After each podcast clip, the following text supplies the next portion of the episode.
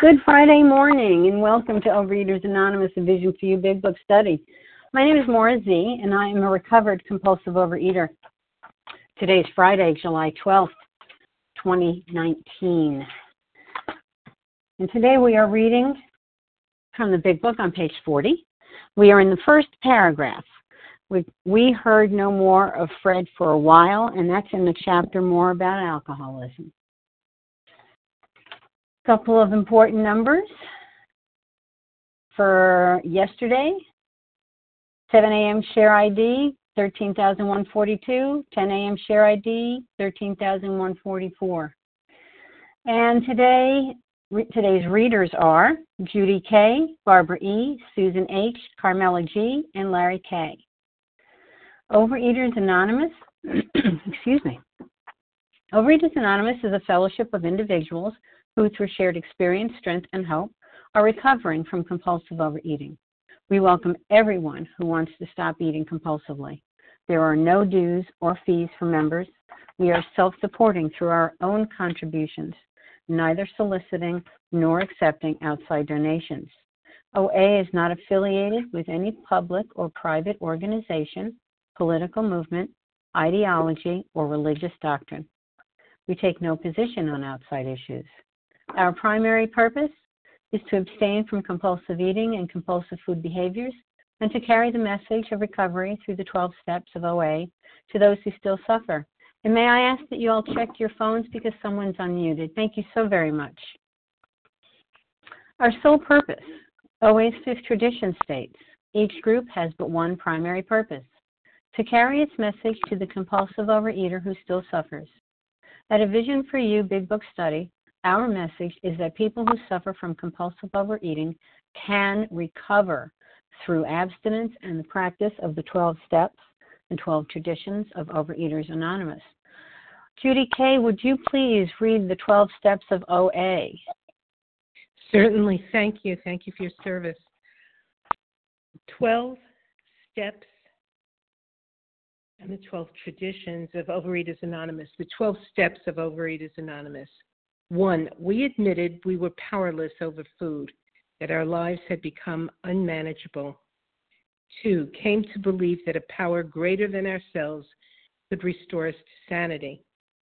3, made a decision to turn our will and our lives over to the care of God as we understood Him.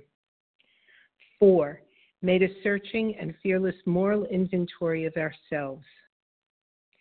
5, admitted to God, to ourselves, and to another human being the exact nature of our wrongs. 6, we're entirely ready to have God remove all these defects of character. 7, humbly asked Him to remove our shortcomings. 8, made a list of all persons we had harmed and became willing to make amends to them all. 9, made direct amends to such people wherever possible, except when to do so would injure them or others. 10, continue to take personal inventory, and when we were wrong, promptly admitted it. 11, sought through prayer and meditation to improve our conscious contact with God as we understood Him, praying only for knowledge of His will for us and the power to carry that out. 12, having had a spiritual awakening as a result of these steps, we try to carry this message to compulsive overeaters, and to practice these principles in all our affairs. Thanks. Judy, thank you so much for doing service, Judy. Barbara E., would you please read the 12 traditions of OA? It would be my honor, and thank you for doing service, Maura. Tradition 1, our common welfare should come first. Personal recovery depends upon OA unity. 2, for our group purpose, there is but one ultimate authority, a loving God as He may express Himself in our group conscience. Our leaders are but trusted servants. They do not govern. 3, the only requirement for OA membership is a desire to stop eating compulsively. 4, Each group should be autonomous except in matters affecting other groups or OA as a whole. 5, each group has but one primary purpose, to carry its message to the compulsive overeater who still suffers. 6, an OA group ought never endorse, finance, or lend the OA name to any related facility or outside enterprise. Thus, problems of money, property, and prestige divert us from our primary purpose. 7, every OA group ought to be fully self-supporting, declining outside contributions. 8, Overeaters Anonymous should remain forever non-professional, but our service sectors may employ special workers. 9, OA as such ought never be organized, but we may create service boards or committees directly responsible to those they serve. 10, Overeaters Anonymous has no opinion on outside issues, hence the OA name ought never be drawn into public controversy. 11, our public relations policy is based on attraction rather than promotion. We need always maintain personal anonymity at the level of press, radio, film, television, and other public media of communication. And 12, anonymity is the spiritual foundation of all these traditions, ever reminding us to place principles before personalities. Thank you for allowing me to do this service. I pass. And thank you for doing that service, Barbara E. So, how does our little meeting work? Our meeting focuses on the directions for recovery described in the Big Book of Alcoholics Anonymous. We read a paragraph or two from the literature, then stop and share on what was read. Anyone can share, but we ask that you keep your sharing to the topic and literature we are discussing, and that you keep your share to approximately 3 minutes. I will let you know if you have run out of time. Singleness of purpose reminds us to identify as compulsive overeaters. Our abstinence requirement for moderators is 1 year, and for readers is 6 months. There is no abstinence requirement for sharing on topic. This meeting does request that your sharing be directly linked to what was read. We are sharing what the directions in the Big Book mean to us. To share, press star 1 to unmute your phone. Once you're done sharing, let us know by saying pass, then press star 1 to mute your phone. In order to have a quiet meeting, everyone's phone except the speakers should be muted. Today we resume our study of the Big Book. We are in chapter More About Alcoholism, and we are on page 40. We will be reading the first paragraph and commenting on that only, and it begins, "We heard no more of Fred for a while." And Susan H., would you please begin reading for us? Good morning. This is Susan H. in Ohio.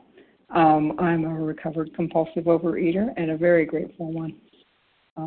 We heard no more of Fred for a while. One day we were told that he was back in the hospital. This time he was quite shaky. He soon indicated he was anxious to see us. The story he told us is most instructive, for here was a chap absolutely convinced he had to stop drinking, who had no excuse for drinking, who exhibited splendid judgment and determination in all his concerns, yet was flat on his back nevertheless. It's a short little paragraph, but it really,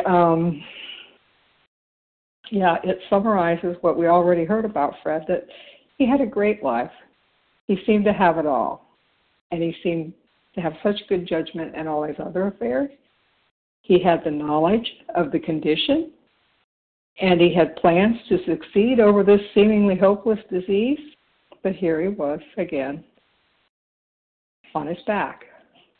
The difference is now he was asking for help. I think that the disease actually convinced him. It beat him to a state of reasonableness that getting assistance and direction was the only way he could deal with this disease. And this relates to me so much. One of my least favorite things is to reach out for help and ask and admit my craziness. But, yeah, recovered or not, I'm still just as powerless over this disease. It's there, and yeah, I get my daily reprieve. That's wonderful, and I can even get my daily reprieve over compulsive thinking if I continue to work day and night. Faith has to work 24 hours a day in and through us or we perish, and that has never been truer for me. I'm grateful for who I am. My worst days now are so much better than the best days I had when I was in the food. And I've been given so much by aligning myself with a higher power that I didn't even recognize. So I hope that was related to my paragraph, that I'm very grateful, and I will pass. Thanks, Susan H., for your service. Thank you so very much this morning. So if you haven't shared in the last day or two and you'd like to, would you please give me your first name and last initial, say it clearly, and say it one time, and I will repeat back whoever I hear. Who would like to share? Barbara E. for Egbert. Barbara E. Vicki V. Kim G. I'm sorry, was there a Vicki? Vicki V. Vicki V. Susie. Kim G. Larry K. Larry K. Janet Ginger B. C. Hannah Ginger O. C. I'm sorry, say again. Janet B. Janet B. I have Barbara E., Vicki V., Kim G., Larry K., Ginger C., Janet B. Barbara E., please get us started. Good morning. Can I be heard? Clearly. Oh, good. Okay. Well, I was indeed ashamed of my failure to stop from my compulsive overeating, my obese body, my boomeranging from a size 2 to a size 24 in the course of 1 year. I would work so hard to control my compulsive overeating. And then for no reason at all, I'd say, okay, I'm through. I'm convinced I can do it on my own. You might need the program, whatever the flavor of the year was, Weight Watcher, Diet Center, Tops. I now knew enough on my own. My forgetter was once again activated. I was indeed like Fred, successful at my job, but as far as my disease was concerned, I was blind, again, thinking my self-knowledge would suffice. After all, I had a Ph.D. in dieting. I've been dieting all my life, but never realizing I had a spiritual malady, a true soul sickness, so inevitably going back to the excessive overeating, always feeling angry when things didn't go my way. But it was your fault, certainly not mine. I was maladjusted to life, and I ate to feel better or just to feel nothing. I was emotionally stunted. I'd never grown up. I was a chameleon changing my colors, so you would think I was a grand girl, but I wasn't. I wanted everyone to follow my script. I couldn't manage my own life. Why the heck did I think I was qualified to manage yours? And I did have a giant hole in my soul. I judged you and the world harshly. When a 300-pound woman stood up and looked out at our face-to-face meeting and said she'd been rocketed to the fourth dimension, I thought, this woman would never fit on any rocket ship. I was that cruel. But I'm not that same judgmental woman today, and it's due to my diligently working all the steps every day, especially 2, 10, 11, and 12. I learned that there's a bit of me in all the examples we've read about so far and will read about in the next few days. They are me. I am humbled to finally accept I need and have a higher power to guide me on my journey, that I am no longer that harsh, judgmental, sarcastic person, that the program, the fellowship, my sponsors, and you, my sponsors, and sponsees, and by doing service, have changed my outlook on life. So if you're new or returning or struggling, don't give up on yourself. God doesn't make junk. We're just doing our best one day at a time, and together I believe we can do what we could never do alone. Thank you, my fellows. I pass. Spot on timing. Thank you, Ms. Barbara E. And Vicki V., it is your turn, please. Thank you, Maura. Hi, this is Vicki V. from New York. Can I be heard? Clearly. Very good. Thank you. Thank you for your service and the last two speakers. Wow, you just totally hit where I'm at today. Flat on my back. I came into this program last September, desperate, hopeless, sugar addict. Would have rather have been dead because I couldn't understand why. I could never give it up. Due to my higher power, which is God, this program, and my surrender, I am a recovered sugar addict today, but still find myself flat on my back because, like you all said, if I did not follow the course of this program and do what I don't want to say no, because it's not about what I know, it's about what I don't know, but what was working, I stopped doing because I started feeling good. And then all of a sudden, just recently in the last month, life got tough. And I was having feelings that were making me feel overwhelmed and uncontrollable and uncomfortable. And one day at a time, I noticed that I started edging God out. And so just 2 days ago, I had this spiritual awakening because I'm like, why am I not feeling that? I know I used to sit in the light and I couldn't even believe it, but I did. And I'm like, what changed? Okay, so my spiritual fitness changed. Because I was putting my spiritual fitness first. That's how I got to step 9 successfully, if you will. And all of a sudden, I started feeling better. So I'm like, oh, let's get to the gym first. Let's speak to a sponsee first. Let's put everything else first. And it was like, that's what I have to do. So the last 2 days, and just for today, I got up and I allowed myself to be guided by my higher power, and all of a sudden it came back to me, and I got up and the writing came out, and then after the writing, the God box, and after the God box, pages 86 to 89, and after that, the prayer, and then after that, the meditation, and before I know it, 40 minutes have gone by, and I'm on a cloud. Now, I want to say that at this point I'm not recovered because while I'm not eating my alcoholic foods of what brought me into this program, I have found myself eating off my meal plan and feeling ashamed, and that's how I knew, something's wrong. So I just want to thank all of you for telling me things that all this time I'm like, yeah, that's not me. I am a compulsive overeater, whether I want to believe it or not, and today I believe it. So thank you for your service. Thank you for listening to me, and I pass. Thank you, Vicki V. Kim G., it's your turn, followed by Larry K. Good morning, Maura. Good morning, everyone. My name is Kim G., and I've been recovered since January 2011. I was exhibited splendid judgment and determination in all his other concerns, yet was flat on his back, nevertheless. You know, I have to tell you, I got my master's in relapse, so I can make some stuff happen. This is a story about a man who would not accept step 1. And therefore he continued to go back to the alcohol.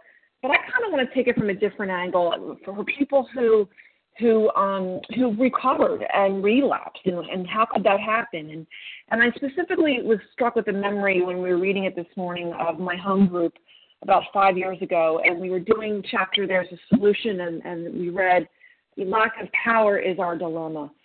And I was sitting there, and the leader of the group was a chiropractor, and I have a master's in accounting, and the woman to the right of me is a nurse practitioner, and to the left of me is a lawyer who graduated from Yale, and across from me was a doctor that also teaches, an OBGYN that teaches at medical school, and next to him was a professor at a college, local college, and I just thought to myself, "How lack of intellect isn't our problem.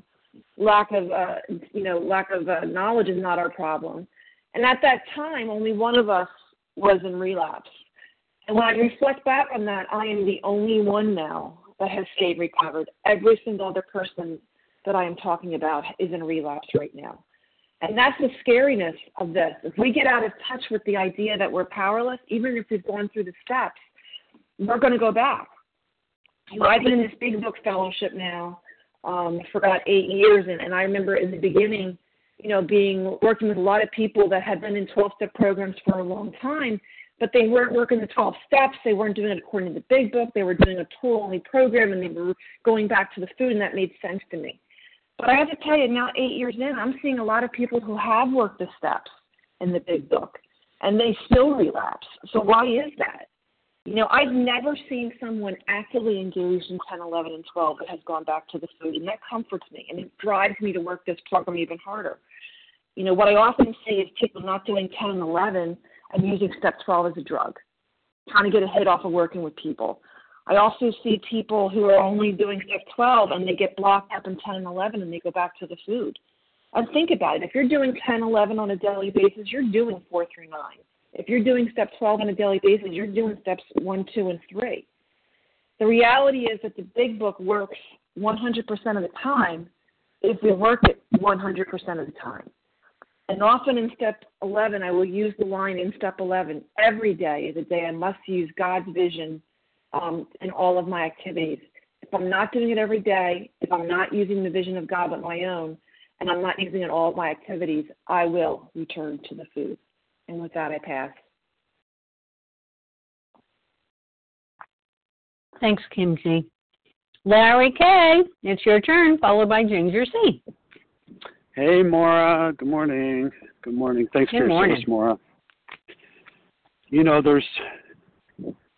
When I focus in on this paragraph, it reminds me of the crux of the problem, the mental state that precedes taking the first drink, taking the first bite.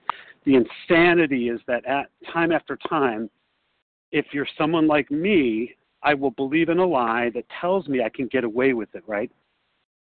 There is no gurus in this program. There is no elders. There's no group of self-anointed people. There's just every single person in this program that I'm aware of got here on a losing streak, just like Fred. But the thing with Fred that I want to draw the distinction from Jim was we consider Jim a low-bottom drunk. This guy didn't feel very good when he put whiskey in his milk. Life wasn't going well for him. Whereas Fred's a high-bottom drunk. Fred, things were going pretty well. All was going well. He had a good family, we're going to learn. This guy had degrees. This guy had all, kinds of things were going pretty well. But you know what? Whether I get here as a low bottom or a high bottom, I get drunk on the food the exact same way. Let's take a look at Fred. See, now Fred is the opposite of Jim. As I mentioned, he's high bottom, hasn't lost anything, and I thought that I couldn't possibly have this affliction because I have a good job, I've got a few dollars, few shekels in my bank, a shiny new car, a family that loves me, maybe a few friends if I'm lucky enough. See, Fred thought that too. You with all those letters after your name. See, you get drunk on cheesecake the same way as the guy living under the bridge. Fred wouldn't take step 1, nor would he take step 2, although he was presented with a solution, we'll find out, in step 3. He didn't take steps 4 through 12, so he never took step 3. The reason you'll know if someone took step 3 is if they proceed with the rest of the program in order. You know what occurs to me? There's a beauty in the simplicity and the clarity of the 12 steps. What is it about the human condition that searches for the new and the complex rather than the miraculously simple? This program is simple, and you don't need to have a degree. You don't need to have a understanding of calculus or algebra or social science. None of it. all you have to do is to be willing to own up the fact that you have a problem, you are powerless, and that there may be a way to power, a power source greater than you.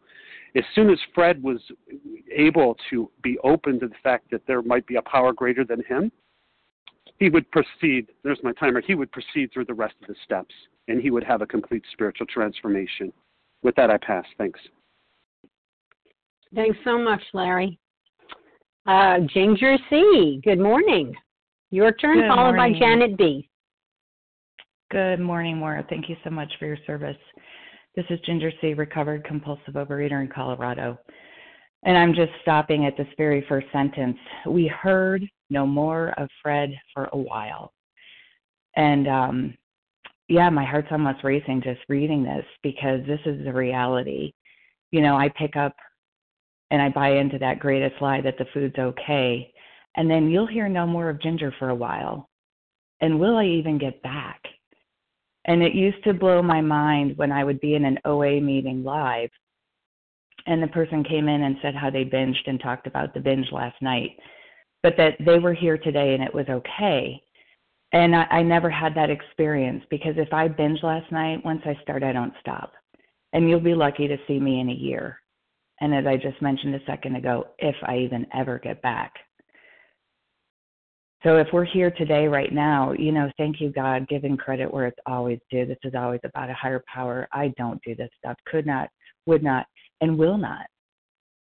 So thank God for this practical program of action, that there's an answer, that there is a message, and it's what everybody's been sharing. I've got to do it. It's always into action. It's not what I'm thinking. It's always, what am I doing?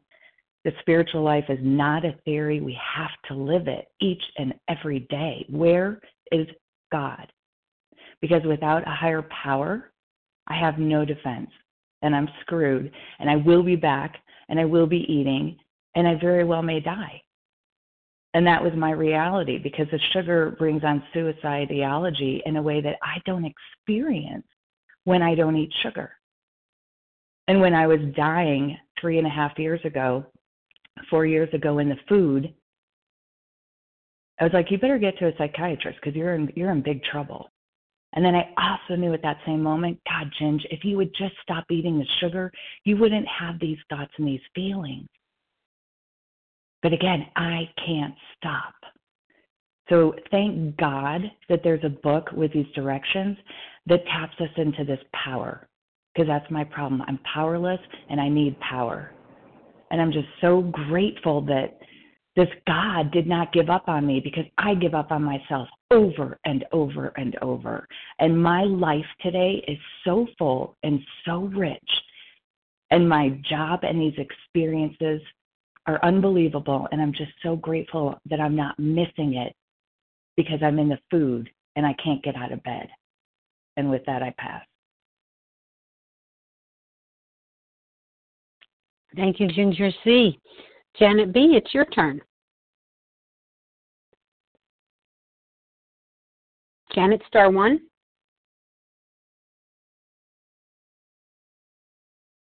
Oh, hi. You're not here? I'm here. Thank you. Okay. Hi, this is Janet B., recovered compulsive eater and bulimic in New Jersey. The sentence or the clause that really struck me this morning was when he said he had no excuse for drinking. And when I was in the food, I was the queen of excuses. So at first, my excuse was, well, you know, I'm miserable and that's why I'm binging.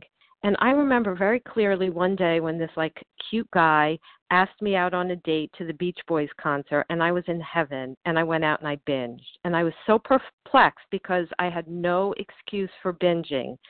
So I told myself, well, I'm binging because I need to sabotage my happiness.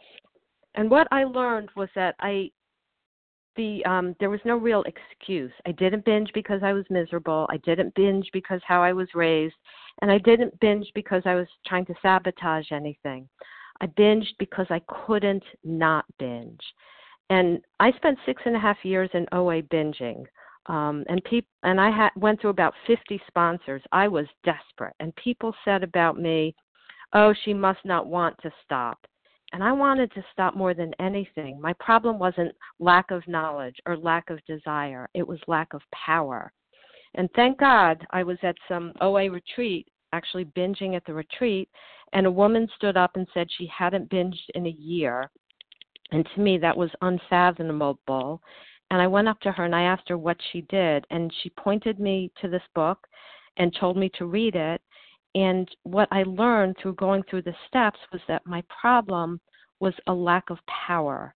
And my solution was nothing short of a miracle. And just like Fred, circumstances made him willing to believe. That takes me to page 57, one of my favorite paragraphs in the book, where it talks about the minister's son. And it says, what is this but a miracle of healing? And that's what I needed. And then it tells me its elements are simple, which floors me. It's like, okay, here is the recipe for a miracle like nothing less than Moses parting the Red Sea. That kind of miracle is what God needed to do in me. And it tells me just three simple things. Circumstances made him willing to believe. When we're desperate, we're willing.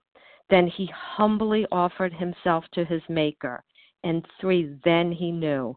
And I found when I was willing to believe that God could restore me to sanity, which started with a prayer of, God, I always thought I knew what you wanted. I'm willing to admit I'm wrong and to start over and let you show me what you're like and how to worship you. And then saying, I'll do whatever you want because my way isn't working. It was like a hand reached into my soul and yanked out the obsession. And that's the promise that's made in this book. Even so has God restored us all, 100%, to our right minds. And this program, again, is about a miracle. So thank you. I pass. Thank you, Janet B. Okay, we are on page 40 in the chapter More About Alcoholism. We read the first paragraph. We heard no more of Fred for a while. And who would like to share? Star one, give me your first name and last initial one time, and I'll repeat it back to you. Anyone want to share this morning? Carlisa C. Carlisa B. Sheila O. Vasa O. Sheila O? Yes. Was that Sheila O? Yes. Vasa Sheila O. Vasa, I gotcha. Tiffany P. Sue C. Tiffany P. Sue C. Was there a Sue? Yes, Sue C. Sue C. Kathy G. One more? Kathy G. There you go. Carlisa B, Sheila O, Vasa O, Tiffany P, Sue C, Kathy G. Carlisa, good morning. Get us started, please. Good morning. Thank you for your service. I'm always amazed at how this book speaks to me each day when I read it.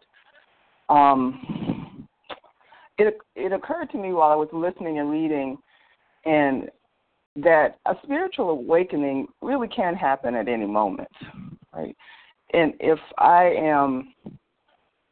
know that I don't have any power when it comes to my substance, food, the love of my life, or should I say the former love of my life in the way I was using it, then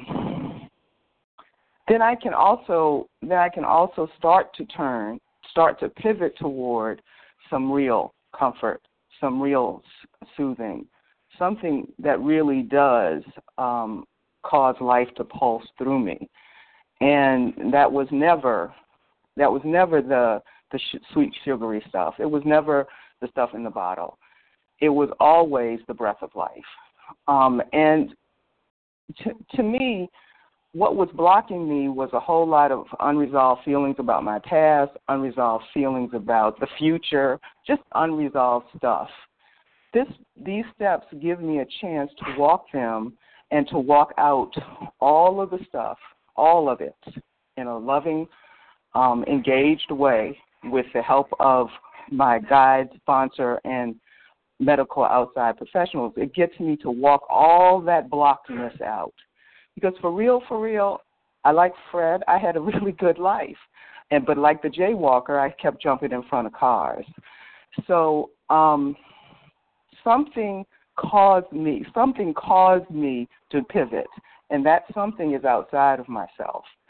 And I just am so grateful this morning to be in touch with that power. And it's just a glance away, right? It's just a turn away. So I want to just make a pitch for everyone to just, you know, pivot this morning. Look toward a power greater than oneself. And with that, I'll pass. Thank you. Thank you, Carlisa. Sheila O, followed by Vasa O. Hi, good morning. This is Sheila O from Cape Cod. I'm a compulsive overeater.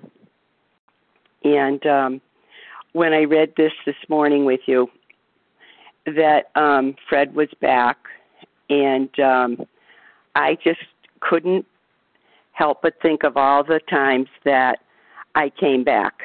I kept coming back. And that was the Good Shepherd watching over me.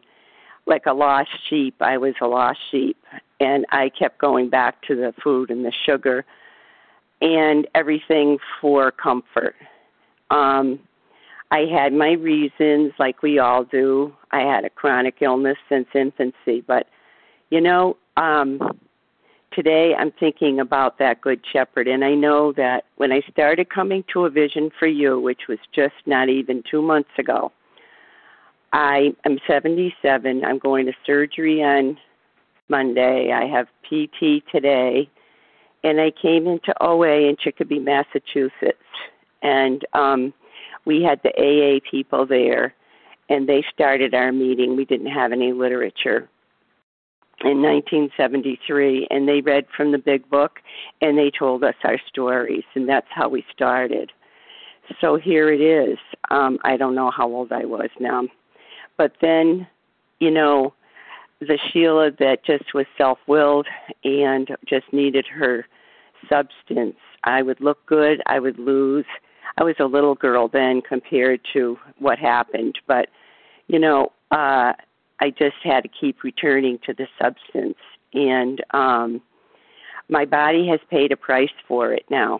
And but I'm doing really, really well, and I'm really, really glad I kept showing up and that I got as sick as I did, and I kept coming back. And now I'm back to my roots, and I'm back in the Big Book, and it feels wonderful. And my Good Shepherd loves me, and I love him, and you know, I know that he's in charge of me, and he's watching over me. And with that, I'll pass. Thank you.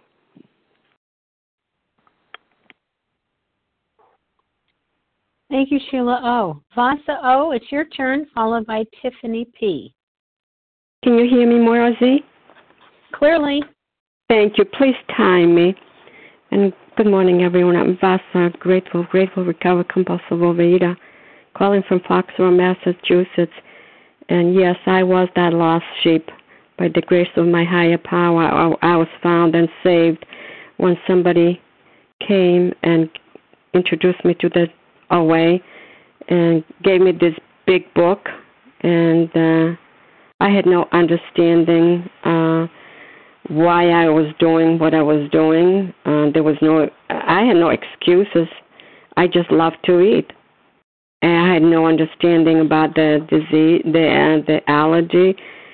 I had no understanding about the mental obsession. All the mental obsession was every time I would go on a diet and I would reward myself. I said, oh, you did so good, Vasa, so you can have one of this. Or you can, it's okay, you can eat for a day or two. So I could put the food down, but I could never keep it down. So I'm just so grateful that I was led into this program. And it's very, I came from a very, very small village in Macedonia. I didn't feel like I was any special person to God. We were very poor. I didn't have the education. And I thought if I had all the knowledge, then I'd be okay. And I tried to improve myself and read all kind of psychology books. And my language was not that great, but and none of that, you know, stopped me from eating all the diets I tried. I went to Gloria Stevens. I went to the Weight Watchers. And I just decided I cannot do this any longer by myself. And I was ready to surrender, which we're going to get a little bit further. God, I can't. God can't. I can't. He can. And I will let him.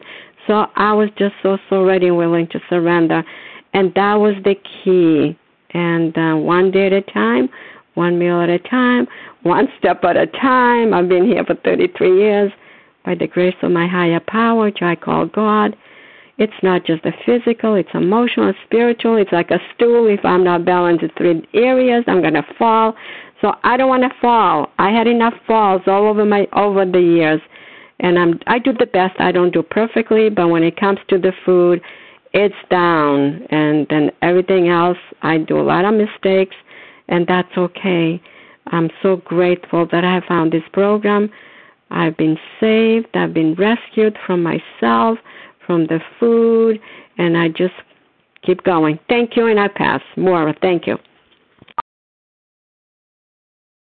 With 10 seconds to spare, Vasa, thank you. Tiffany P., it's your turn, followed by Sue C. Hi, can I be heard? Clearly. Hi, this is Tiffany P. Thank you so much for your service.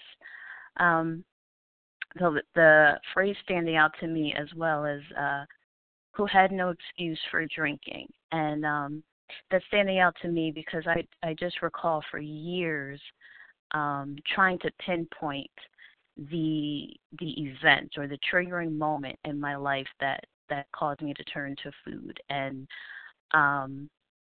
seeking out. If I could just find that moment and discover what it was and uncover it and uproot it, then this food problem, or for me it was this weight problem, would go away and you know, I'd be fixed. I really believe that self-knowledge would fix me because for years that's what I've been told. If you're an emotional eater, you eat because of this, or, you know, this must have happened in your childhood, or you're blocking out some memory. So I searched and all the while getting, bigger and bigger. And it wasn't until February 2016 when I came back to this program for the second time around and walked into the middle of a Big Book meeting and was directed to a sponsor who told me that she used she took her sponsees through the steps using the Big Book, that I cracked this book open and I found out my real problem, that one, self-knowledge was never going to fix me, and two, there was no excuse for compulsive overeating, right? I could have the perfect childhood, or I could have, a not-so-great childhood or whatever, but my real problem was an allergy of the body and obsession of the mind, and unless I got to a spiritual solution, I was going to eat myself to death. There was no middle of the road solution for me. And, once I recognized my true powerlessness and really what my problem was, the seeking for some excuse or whatever event happened early on that turned me this way stopped. And I recognized that these 12 steps were the solution, and I didn't have to keep searching anymore. And with doing the work of the steps, my inventories and turning my character defects over and making amends and living in 10, 11, and 12 and sponsoring, the freedom from seeking out why, I was a compulsive overeater lifted, and the freedom, especially from the food, obviously, but from all of my character defects and the fears and the need to keep going back, the obsession that drove me back to the food alleviated. And with that, so did my excuses or seeking excuses for eating. So I just wanted to share that and say if anyone's looking for, the excuse. Time. I will stop there and say, get into this book, reach out to the people in the line, and, do the work in this book. Thank you. Thank you, Tiffany P. Sue C., it's your turn, followed by Kathy G. Hi, good morning, and thanks for your service. This is Sue C. from Southern New Jersey, and I can definitely identify with Fred. We heard no more of Fred for a while, so that was me like 3 years ago. I was doing this program. I had a sponsor, and, you know, I just decided that I didn't need this program because I was like, well, I'm doing this these things every day. You know, why do I need to call someone to let them know? Like, I can do this on my own. I just really believed that, and I did like have an argument with my sponsor, and she was trying to convince me that I needed to stay, and I was just like, really being obstinate, like, no, I don't need this. And during the same time period, my youngest son had gone off to college. So, you know, I think thinking back on it, was like, I was definitely really lonely, you know, like single mom, and just being on my own for the very first time was kind of, you know, scary for me. And I wasn't ready to admit that, but, you know, I just was like, okay, I can do this on my own. I don't need anyone. And, you know, for a few days I was okay doing it on my own, and just gradually over time it, you know, kind of escalated, started affecting my weight, started affecting my health. And when it really had a health scare, when I had a checkup with my doctor, I was like, wow, like, what am I doing? And I just felt this sense of, I guess, shame for not being perfect. Like, okay, I can't come back, and, you know, people are going to think, oh, you know, look, she failed or whatever.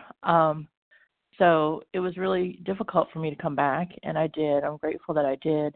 And I feel like in a different place now, because I do recall not actually believing what I was hearing about the Big Book, because I'm like, oh, that doesn't apply to me. That's only for alcoholics. But, you know, today when I read it, I do see how it definitely applies to me. So I'm very grateful for everyone on the line, and thanks everyone for listening. I pass. Thank you, Sue. Kathy G., it's your turn. Thanks, Maura. Good morning, everyone. Kathy G., grateful, recovered, compulsive overeater in Illinois, and glad to be with all of you this morning. Well, I can't help but feel compassion for Fred when I read this, and it kind of makes me want to cry for the part of me that used to take the bait of the lie that this time I could somehow handle the substance that every time brought me back to the same, I'm thinking of the Big Book where it says, a bitter morass of self-pity. Because he came out of the sentence right before this where he was positive that the humiliating experience that he just went through, plus the knowledge he had acquired, would keep him sober for the rest of his life. He was positive that self-knowledge would fix it. And that's really how I used to be. I was sure that, you know, when I heard this idea or that scheme or this easier, softer way, this time I was going to be able to do it. This time I would not hurt myself with food. I'd be able to deal with it. And then the next line, you know, he's back in the hospital. Oh, man, I could just cry for that. Because this illness, it just is. It's cunning, baffling, and powerful. And we really believe that we can take a hold once we get some self-knowledge, once we think we have the new solution. But it was in 2017. Actually, the last time I hurt myself with food was July 11th, 2017. And July 12th, which is 2 years ago today, was my abstinence date. And if you ever told me that I was going to have 2 years free from hurting myself with food, and, you know, being in that car seat with those boxes of finding the perfect shortbread or the M&Ms, you know, whatever it was, I don't think I would have believed you. So I just wanted to come on this morning and say thank you, because it was listening to this line and hearing people consistently talk about the program of recovery that really changed my life. And it continues to, because I need to hear every single day, or I'm going to end up back like Fred, because I'll convince myself that maybe I have this and maybe I don't need this. And by listening to you every day, I just continue to know that I do, and I'm really forever grateful. So thank you so much. And thank you, Maura. I pass. Thank you, Kathy G, for sharing that special day with us. Okay, it is 7:50. We've got 5 minutes left, so I'm going to take two, maybe three. Who would like to share? Jason K. Jason K.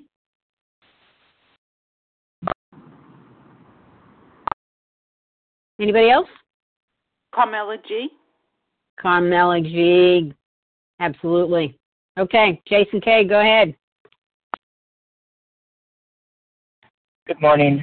This is Jason K., recovered compulsive eater and bulimic from outside of Philadelphia. And I love Fred because Fred just had everything going for him. He, like me, I came from a good family. I had good education. I had plenty of privilege, not like I'm born with a silver spoon in my mouth. But he says what I hear him saying when he kind of leaves and kind of goes away from these members of AA is he basically says, thank you very much, I've got this. I can handle this. And it's rational and logical to believe in some sense that, after we've experienced this pain and humiliation, that we'd be able to make up our minds and stay away from our compulsive foods and food behaviors. And I did this in OA. I'd get some recovery or get some abstinence. I'd lose, 20, 30, 40 pounds. And I'd say, I got this. Why would I ever eat those foods again? They ruin my life. They tear me down. They bring me to this demoralization. And I would do it again. I'd go back into the food. And then I'd say, well, let me, okay, I'm willing to get rid of flour and sugar. And I worshiped the food plan for a while. Thinking, if I just don't eat flour and sugar, then I'll be able to stay abstinent, and meanwhile, using a lot of tools, making a lot of phone calls, going to a lot of meetings, but not ever actually working the steps. And for me, if self-knowledge doesn't work, and I pursued that for a long, long time, on therapist's couch, self-analyzing, writing journal after journal. I'd write 100 pages in a Microsoft Word document, and then I'd stash it away. I remember doing that, 10, 11, 12 times in a year. And if self-knowledge doesn't work, we have to turn to God, turn to a higher power. The Big Book says, it says in there, there's one with all power. May we find him now. I hope if you're on this line, if you're wondering, you can become disillusioned that self-knowledge isn't going to work, isn't going to fix us. We just don't have that power. We can't make up our minds and carry out this commitment to stay away the food. I couldn't. I tried for year after year after year until it brought me to my knees. So I'm happy to be here today, turning again and again towards a higher power, towards the solution through the steps which get me unblocked, get me connected to that higher power. So may we all find him now, and with that I pass. Thanks, Jason K. Carmella G., you've got 2 minutes. I miscalculated. I'm sorry. No problem. Do you want me? Carmella? I was unmuted. Please. Yes, 2 minutes. Again. You've got 2 minutes, Carmella. Thank you. This is Carmella G. from New York. The last line is what got me. Had no excuse for drinking, who exhibited splendid judgment and determination in all his other concerns, yet was flat on his back. This disease is so insidious. Even when our food is clean and it's down, if we don't work this program, as it said, like our hair is on fire, the thoughts creep in, and it's in our mind that we go back to the thinking that we got this, we can handle this. And life goes on, and we get more and more involved in life, and all of a sudden, there we are, flat on our back, and we wonder why we can't concentrate, why we can't do the things, and it's because all of a sudden we're taking those reins back, little by little.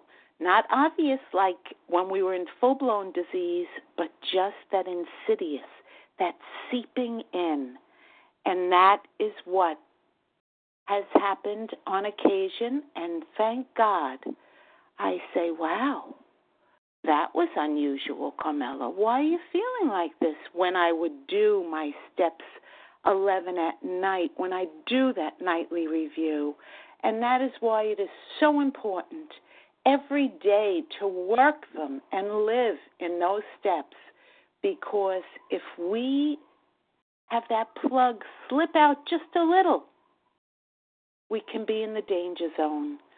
So that is the way I must live this program daily in order to stay in the sunlight. Thank you for allowing me to share, and I pass. Thanks so very much, Carmella G. Thank you to everyone who shared today.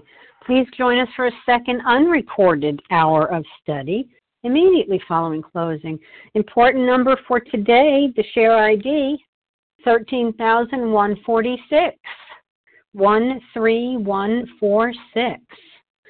And we'll now close with the reading from the Big Book, page 164, followed by the Serenity Prayer. Carmella G, would you please read for us? Yes. Our book is meant to be suggestive only. We realize we know only a little. God will constantly disclose more to you and to us. Ask him in your morning meditation what you can do each day for the man who is still sick. The answers will come if your own house is in order. But obviously you cannot transmit something you haven't got. See to it that your relationship with him is right, and great events will come to pass for you and countless others. This is the great fact for us. Abandon yourself to God as you understand God. Admit your faults to him and to your fellows. Clear away the wreckage of your past. Give freely of what you find and join us. We shall be with you in the fellowship of the Spirit, and you will surely meet some of us as you trudge the road of happy destiny. May God bless you and keep you until then.